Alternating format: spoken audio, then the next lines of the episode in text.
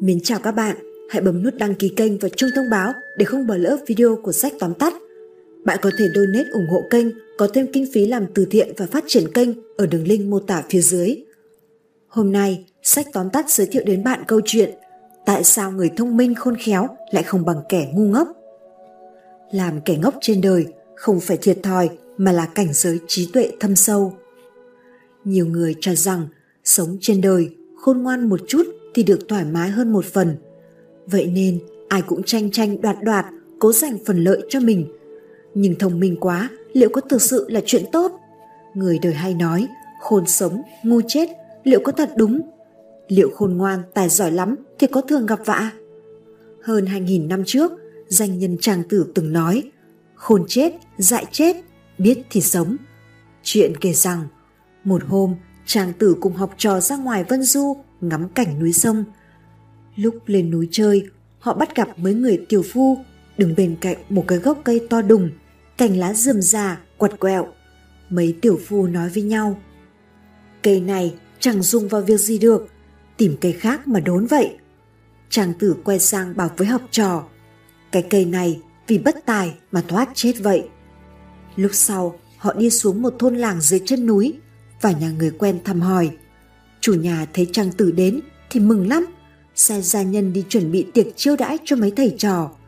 Gia nhân hỏi, có hai con chim, một con biết gáy, một con không, thịt con nào ạ? À? Chủ nhà nói, thịt con không biết gáy. Học trò ngơ ngác nhìn trang tử hỏi, hôm qua thầy bảo cái cây vì bất tài mà được sống. Sao hôm nay con chim không biết gáy lại phải chết? Trang tử ôn tồn giảng, có tài hay bất tài thì cũng đều không tốt cả. Khôn chết, dại cũng chết, chỉ có biết mới sống. Biết ở đây chính là hiểu thời thế, biết tiến, biết lùi, biết lúc nào nên khôn, lúc nào nên dại, biết đối nhân xử thế. Lão Tử cũng từng giảng, đại trí nhược ngu. Ý là những bậc có trí tuệ lớn thường nhìn bề ngoài như người ngốc nghếch. Đương nhiên họ không ngốc thật, chỉ là biết cách cư xử mà thôi lại kể một câu chuyện nữa. Một lần, khổng tử vượt nghìn dặm xa xôi đến thỉnh giảng lão tử về đạo. Đàm đạo cùng nhau mãi, cuối cùng trên đường tiễn khổng tử, lão tử nói mấy câu này. Ông phải nhớ kỹ, không tranh với đời, thì thiên hạ không ai có thể tranh cùng. Đó là học theo đức của nước vậy. Nước gần với đạo, đạo không nơi nào không có, nước không nơi nào không có lợi. Tránh chỗ cao mà về chỗ thấp chưa bao giờ trái ngược là giỏi tìm chỗ đứng. Ông lần này đi rồi nên bỏ cái ngạo khí trong lời nói và biểu cảm, xóa bỏ cái trí dục ở dung mạo. Nếu không, người chưa đến mà tiếng tâm đã đến, thần chưa tới mà gió đã động, hiển lộ phô trương, như hổ đi trên phố, ai dám dùng ông? Khổng tử là bậc hiền nhân quân tử, ôm cái trí cao vọng, muốn sửa đổi lễ phép của thiên hạ, hướng lòng người về truyền thống, có thể nói là tài năng hơn người, vạn người hiếm gặp. Nhưng cũng chính vì thanh danh của khổng tử quá lớn như vậy, nên chẳng có bậc quân chủ nào thực bụng dùng ông. Lão Tử thậm chí đã tiên đoán được trước cuộc đời của khổng tử. Ấy là ngạo khí quá cao, trí dục quá lớn, nên lòng đong bao nhiêu nước mà chẳng tìm được minh quân để thực hành đạo học của mình. Phàm là người khôn thì đều là giả ngốc, biết một trượng nhưng chỉ nói một thước, tài học mênh mông như nước biển đông, nhưng thể hiện ra bên ngoài thì có phần hồ đồ nồng cạn. Ấy mới thực sự là người khôn thật sự vậy. Ngẫm kỹ ra, trên đời, ngốc nghếch một chút cũng tốt. Sống đơn giản thì đời thanh thản. Không so đo được mất thì nhẹ nhõm tấm thân, tự tại an nhiên. Việc gì cũng kỹ càng, sáng suốt quá thì dễ khiến tâm can tổn thương, lao tâm khổ lực, mệt mỏi vô cùng người quân tử nhìn sự vật đều là phóng khoáng, khoan dung, cho nên cũng không cầu sự tranh đoạt. Chỉ có kẻ tiểu nhân mới soi xét kỹ càng, xét nét tiểu tiết. Do vậy, những bậc anh hùng thực sự trên đời đều ít nhiều có chút dại dột trong con mắt người khác vậy. Trong lịch sử, có biết bao nhiêu kẻ kiêu dũng vì quá ngạo mạn mà phải chịu kết cục thảm bi. Văn Trùng cùng với Phạm Lãi làm quân sư cho Việt Vương Câu Tiễn sau này khi đại nghiệp của cầu tiễn đã thành, Phạm Lãi lập tức cáo quan đi du ngoạn sông Hồ. Ai cũng cho là dại. Văn Trùng không nghe lời khuyên của bạn, cứ ở lại hầu hạ cầu tiễn. Cuối cùng, Phạm Lãi sau này kinh doanh phát đạt, trở thành đại thương nhân. Còn Văn Trùng ở lại, bị cầu tiễn nghi ngờ, cuối cùng dùng kiếm chém chết. Nếu Văn Trùng có thể biết dại dột hơn một chút, thì có lẽ số phận đã không ngang trái như vậy. Ngốc nghếch không phải là ngu xuẩn, mà là sống chân thật, trùng hậu với người. Ngốc nghếch không phải là cam chịu bắt nạt, mà là rộng lượng phóng khoáng.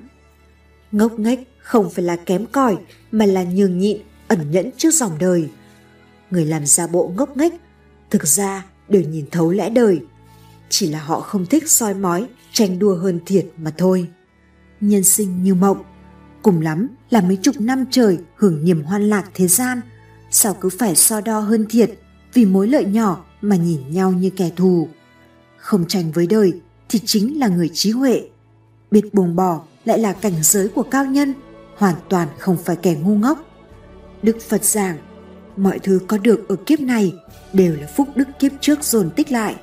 Căn bản không phải là bởi vì tranh giành mà có được, càng không phải do khôn ngoan mà chiếm lấy. Người ngốc nghếch một chút, dại khờ một chút, thì đêm kê cao gối ngủ an lành, ra đường không sợ tai họa rình rập, quan hệ với người thì cũng chẳng e ngại ý tứ trước sau.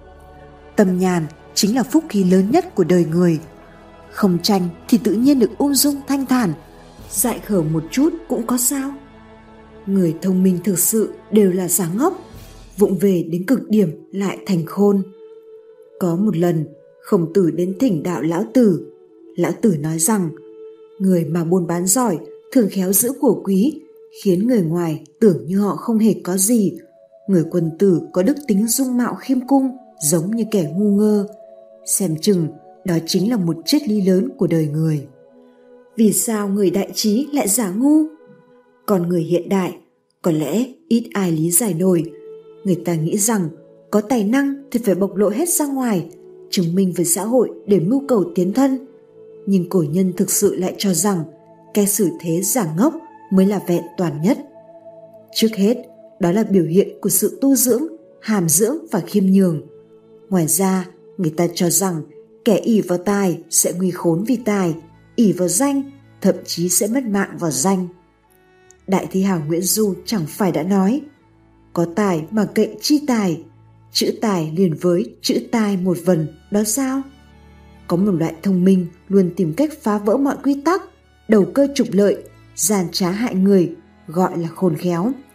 Mặc dù cũng có người coi nó là một dạng thông minh, nhưng cuối cùng lại khiến cho người ta cảm thấy xem thường, chán ngán. Người ta thường nói, người có tầm mắt và trái tim hẹp hòi thì trời đất không bao giờ là rộng lớn. Người khôn khéo luôn chỉ chú ý đến lợi ích, làm việc thường không có nguyên tắc, tự cho rằng bản thân lợi hại có thể chiếm được tiện nghi.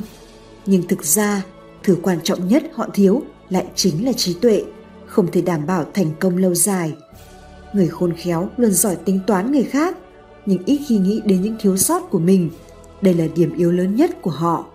Người này chỉ mải mê lo đoạt được lợi ích, giữ được danh lợi, luôn có tâm lý đề phòng, lo sợ. Cuộc sống vì thế cũng mất đi lạc thú. Trong đầu của họ luôn chỉ quanh quẩn hết ta tính toán ngươi, lại đến người tính toán ta, cả thân lẫn tâm đều thật mệt mỏi. Đặc điểm lớn nhất của kiểu người này chính là không ngại phá vỡ lợi ích của người khác, làm tổn hại đến đạo đức xã hội chỉ để thu lợi cho chính mình. Người này xem việc chiếm đoạt lợi ích của người khác là thông minh, xem gian xảo là một loại năng lực. Bản chất của họ chính là không tuân thủ quy tắc, thích sử dụng thủ đoạn là một loại khôn khéo và lõi đời. Người khôn khéo này luôn lấy mình làm trung tâm để nhìn nhận vấn đề. Những người như vậy thường tỏ ra lanh lợi, biết cách nói chuyện, làm việc thành thạo, ứng đối linh hoạt, thiên biến vạn hóa, gió chiều nào che chiều ấy. Tuy nhiên, thứ khôn vặt ấy thực chất khá thiển cận, dễ bị người khác nhìn ra. Một khi bị người khác nhìn ra, giá trị của bạn sẽ bị hạ thấp hoàn toàn. Người ta chỉ có thể hợp tác một, hai lần với họ. Khi đã nhìn thấu rồi thì sẽ mau chóng tránh xa. Hơn nữa, làm người không nên tự cho rằng bản thân mình thông minh nhất, còn người khác đều là kẻ ngốc. cứ nghĩ rằng tất cả chuyện trong thiên hạ đều nằm trong tay mình thì cuối cùng thông minh lại bị thông minh hại giống như tự vác đá đập vào chân mình vậy có một câu chuyện cười như sau từng truyền rằng khi Tàng Quốc Phiên đọc sách ở nhà, chỉ một đoạn văn ngắn ngủi mà đọc đi đọc lại hồi lâu vẫn không sao thuộc được. Một tên trộm định bụng chờ ông ngủ say, thừa cơ lẻn vào khoáng đồ. Nhưng trời đã khuya lắm rồi, mà đợi mãi, đợi mãi, vẫn thấy ông trong đèn, không chịu đi ngủ. Cuối cùng, tên trộm suốt ruột, không đợi được thêm, bèn nhảy ra khỏi chỗ nấp, lớn tiếng quát. Đầu óc đần độn như ngươi thì đọc sách gì kia chứ? Câu chuyện cười này cũng có nguyên do của nó. Từ chất bẩm sinh của gia tộc họ Tăng vốn không xuất sắc gì cho lắm. Cha của Tăng Quốc Phiên là Tăng Lân Thư thì tú tài 17 lần, mãi tới năm 43 tuổi mới may mắn đỗ. Từ chất của Tăng Quốc Phiên cũng không có gì gọi là xuất sắc. Thành tựu của cả đời ông có thể nói chính là nhờ sự trợ giúp của chữ ngốc. Tăng Quốc Phiên có thể khai thông con đường khoa cử cũng là dựa vào sức mạnh của cái ngốc này. Cha của Tăng Quốc Phiên biết rõ căn khí của con nên từ nhỏ đã bắt con đặt công phu vào việc học. Nếu một câu đọc không hiểu thì không được đọc câu khác. Một quyển sách đọc chưa xong thì không được đọc quyển khác. Không hoàn thành nhiệm vụ trong ngày thì tuyệt đối không được ngủ.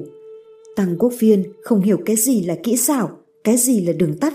Chỉ biết một con đường đi thẳng về phía trước, không đụng bức tường, không quay đầu lại. Trải qua những tháng ngày học tập vất vả, Tăng Quốc Phiên lại phát hiện ra ngốc nghếch cũng có chỗ tốt của nó. Người ngốc nghếch không có tư chất thông minh, do đó sẽ khiêm tốn hơn người khác. Người ngốc nghếch từ nhỏ học hành đã gặp nhiều trắc trở, do đó năng lực chống lại những trắc trở trong cuộc sống vô cùng mạnh.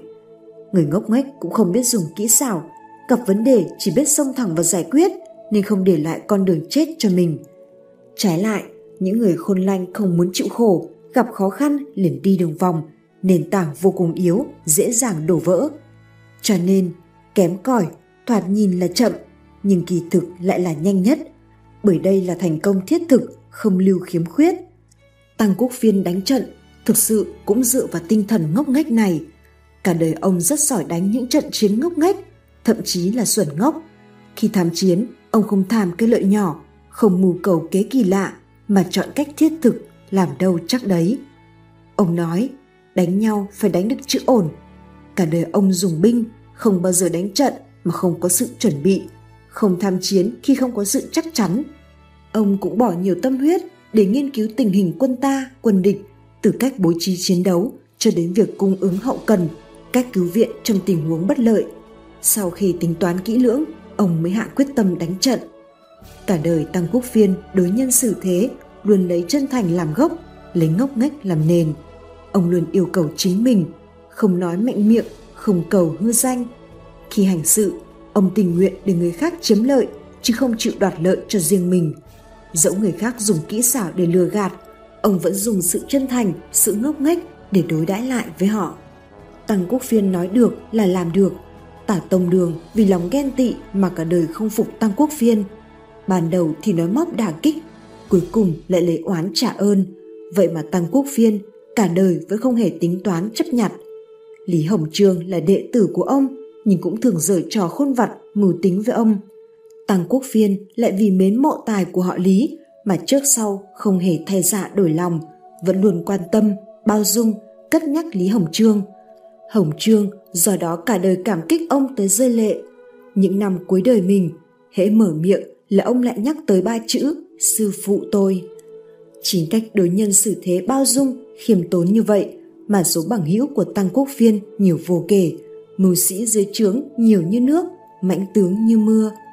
Vậy nên, ông mới có thể cầm quân, chỉ huy như ý, đánh thắng được Hồng Tú Toàn, Dương Tú Thanh.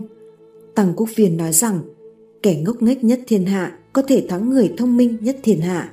Sự tinh anh, sáng suốt của Tăng Quốc Phiên được xây dựng trên nền tảng ngốc nghếch như vậy. Ông đã vắt kiệt trí óc, dốc hết tâm can vào đó. Quả thực, ngốc đến tột cùng thì chính là thông minh tột đỉnh vậy. Ngọc không mài không quý, người không học không hay. Người xưa dạy, ngọc bất trác, bất thành khí, nhân bất học, bất chi lý. Nghĩa là hòn ngọc thô kia nếu chẳng được mài rũa thì cũng chẳng thành món đồ chân quý được. còn người ta không học qua thầy hay bạn tốt qua nghịch cảnh của đường đời thì chẳng thể hiểu đạo lý làm người có chàng trai trẻ tự cho rằng mình là người đa tài nhưng sau khi tốt nghiệp lại liên tiếp gặp trở ngại bế tắc, mãi vẫn chưa tìm được công việc như ý. Anh cảm thấy mình thân mang tuyệt kỹ mà không gặp thời, hoặc có gặp thời lại không được gặp người biết trân trọng tài năng, do đó dần già cảm thấy rất thất vọng với xã hội.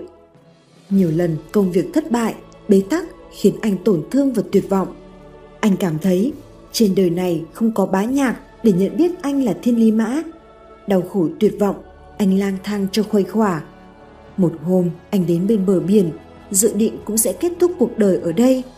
Đúng lúc anh tự sát, thì một ông lão ở gần đó chạy đến, trông thấy và cứu anh. Ông lão hỏi anh, tại sao phải tìm con được chết? Anh nói, anh không được mọi người và xã hội thừa nhận, không có ai hiểu và trọng dụng anh. Ông lão nhặt từ dưới chân lên một hòn sỏi để chàng trai trẻ nhìn xem, sau đó ném trở lại bãi sỏi đá, rồi nói với anh cậu nhặt giúp tôi viên sỏi tôi vừa ném đi đó. Không thể được, anh trả lời. Cụ già chẳng nói năng gì, móc từ trong túi mình ra một viên ngọc lóng lánh, rồi ném xuống bãi cát sỏi. Sau đó lại nói với anh, cậu có thể giúp tôi tìm lại và nhặt viên ngọc đó không? Đương nhiên rồi, anh nói. Thế thì có lẽ anh đã biết tại sao rồi nhỉ? Anh nên biết, hiện nay anh vẫn chưa là viên ngọc nên anh không thể yêu cầu người khác lập tức thừa nhận anh được.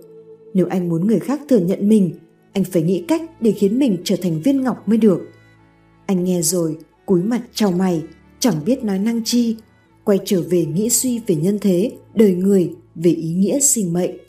Hòn ngọc thô, vốn không khác gì viên sỏi, hòn đá, cũng bề ngoài thô ráp, tầm thường, nhưng sau khi mài rũa thì mới hiện ra vẻ đẹp sáng óng ánh. Con người, ai cũng có tài năng, khả năng thiên bẩm cũng như hòn ngọc thô xấu xí, để lẫn với đám sỏi đá thì chẳng ai nhìn thấy, chẳng thể nhận ra. Nếu chẳng trải qua sóng gió cuộc đời, vượt qua khó khăn chắc trở, đứng dậy sau những lần vấp ngã thất bại, thì sao có thể rèn luyện ý chí, nuôi dưỡng tài năng, thành tựu nhân cách được? Người không hiểu đạo lý cuộc đời, dễ lầm tưởng về khả năng bản thân, hay coi mình là trung tâm của vũ trụ, muốn người người phải theo ý mình. Người không hiểu đạo lý nhân sinh hễ gặp khó khăn trở ngại là thối chí. Hễ gặp thất bại là coi cuộc đời bất công.